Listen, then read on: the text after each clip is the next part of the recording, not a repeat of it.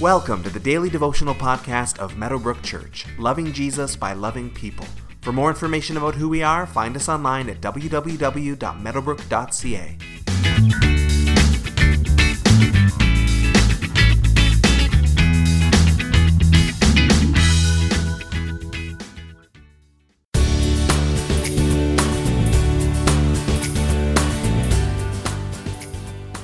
In any battle, it's crucial to have a battle plan. An army can't just go at it without a plan. They need to gauge their own strength, they need to know who their enemy is, they need to prepare themselves, they need to have a plan of attack.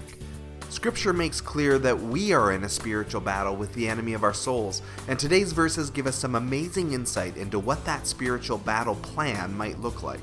Revelation chapter 12, verses 10 through 12 says, Then I heard a loud voice in heaven say, now have come the salvation and the power and the kingdom of our God and the authority of his Messiah.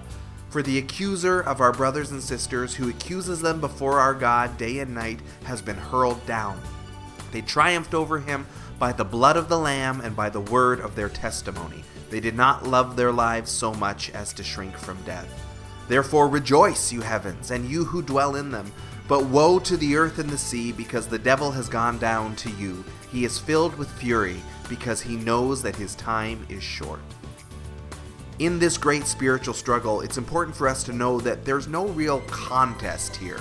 Satan was not strong enough to take on God, he lost his place in heaven, and Jesus has utterly defeated him at the cross. It's also important for us to know that Satan still exercises some influence here on earth. One need only look at the news, and this is not that hard for us to see. He is filled with fury while he is here on the earth because he knows that his time is short. Satan is a suicide bomber. He knows his end is coming, and his desire is to take as many with him as he can as he goes.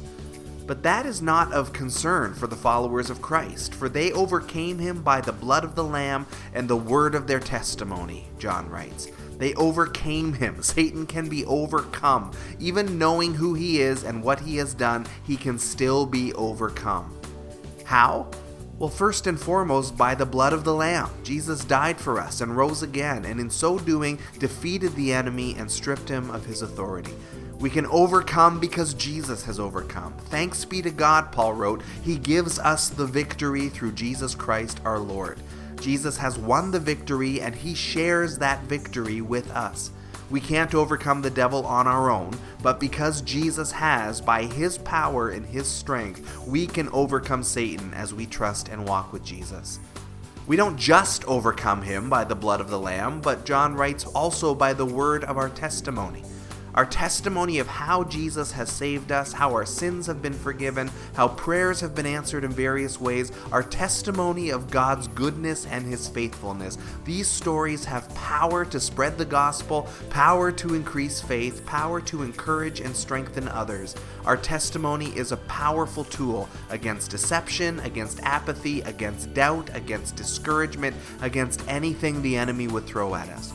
We overcome because Jesus overcame, and we overcome as we proclaim the story of God's faithfulness in our lives. Today, if you haven't done this in your life already, take some time to write down some of the key elements of your own testimony. Your story may be short, it may be long, but what are some of the key things that Jesus has done in your life, starting with the story of how you were saved?